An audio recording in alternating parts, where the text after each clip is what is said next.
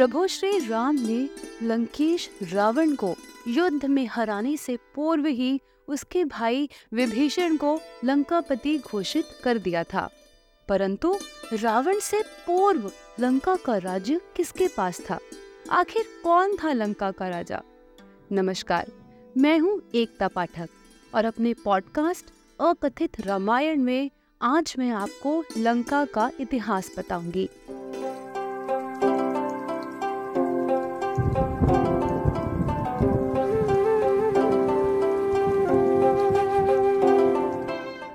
बात रावण के जन्म से बहुत पहले की है। कालांतर में माली, सुमाली और माल्यवा नामक अति क्रूर राक्षस भाई हुआ करते थे, जिनके पिता का नाम था सुकेश। अति दुर्लभ और कठोर तपस्या से ब्रह्मा जी को प्रसन्न करके उन्होंने अजय और चिरंजीवी होने का वरदान प्राप्त किया और निर्भय हो गए। श्रीमद् वाल्मीकि उत्तर रामायण में यह उल्लेखित है। कि वह तीनों भाई रावण से भी अधिक बलवान थे। फिर एक बार उन्होंने राक्षस श्रेष्ठ शिल्पी विश्वकर्मा से अपने लिए उसी प्रकार घर बनाने को कहा, जिस प्रकार वे देवताओं के लिए बनाते थे। तब विश्वकर्मा ने उन्हें रहने के लिए एक स्थान बताया। दक्षिण समुद्र के तीर पर त्रिकूट नाम का एक पर्वत है, जो मेघ के समान है और जहाँ पक्षी भी नहीं पहुँच सकता। वहाँ तीस योजन चौड़ी और सौ योजन लंबी लंका नाम की नगरी है, जिसे मैंने इंद्र की आज्ञा से बनाया था। उस नगर के चारों ओर सोने की दीवार है। इस प्रकार लंका में रावण से पहले माली, सुमाली और माल्यवान का राज्य था। ब्रह्मा जी से वर पाकर वे देवताओं, ऋषियों, नागों और यक्षों को पीड़ा देने लगे। अतः उन्होंने धरती पर बहुत से अत्याचार किए। वर के कारण उनका घमंड बहुत बढ़ गया था। तब पृथ्वी की रक्षा के लिए भगवान विष्णु ने माली सहित बहुत से राक्षसों का वध किया। तब अपने प्राणों की रक्षा करते हुए सुमाली अपने कुल के सहित पाताल लोक में छुप गया। अब कुछ समय के लिए सुकेश पुत्रों की कथा को विराम देते हुए मैं आपको रावण के सौतीले भाई कुबेर के बारे में बताऊँगी। रावण की माता कैकसी से पूर्व रावण के पिता ऋषि विश्रवा का विवाह महामुनि भरद्वाज की पुत्री से हुआ। एवं विवाह के बाद उन्होंने एक पराक्रमी एवं गुणवान पुत्र को उत्पन्न किया। उसके जन्म पर मुनि पुलस्त्य अति प्रसन्न हुए। इस विश्रवा पुत्र का नाम उन्होंने वैश्रवन रखा।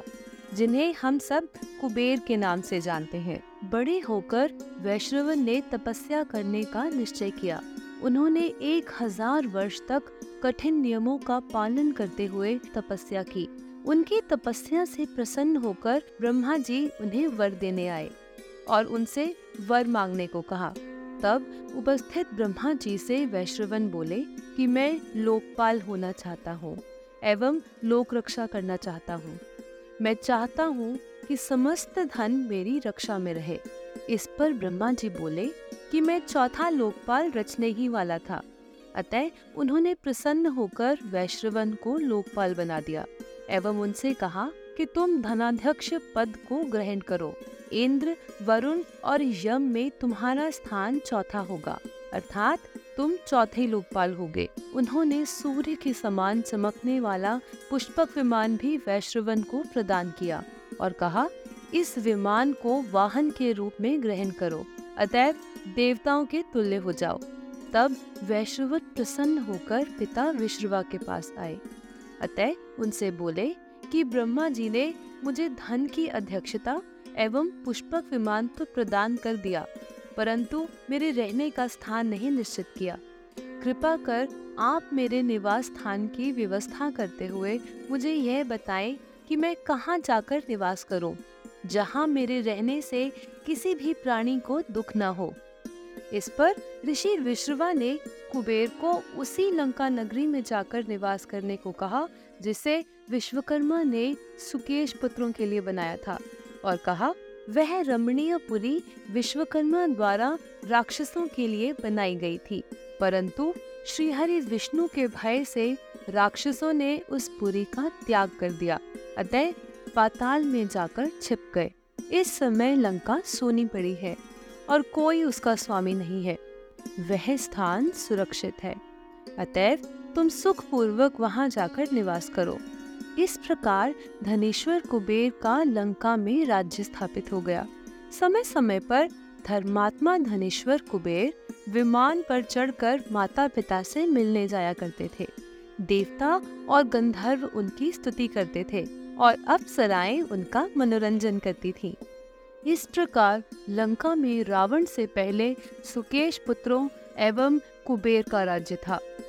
पवित्र एवं निर्मल ब्राह्मण कुल में जन्म लेने के बाद भी दशानन राक्षस इसीलिए हुआ क्योंकि उसकी माता राक्षसी थी। अपने अगले एपिसोड में मैं आपको रावण के राक्षस नाना की कथा सुनाऊँगी। तब तक के लिए जय सिया राम।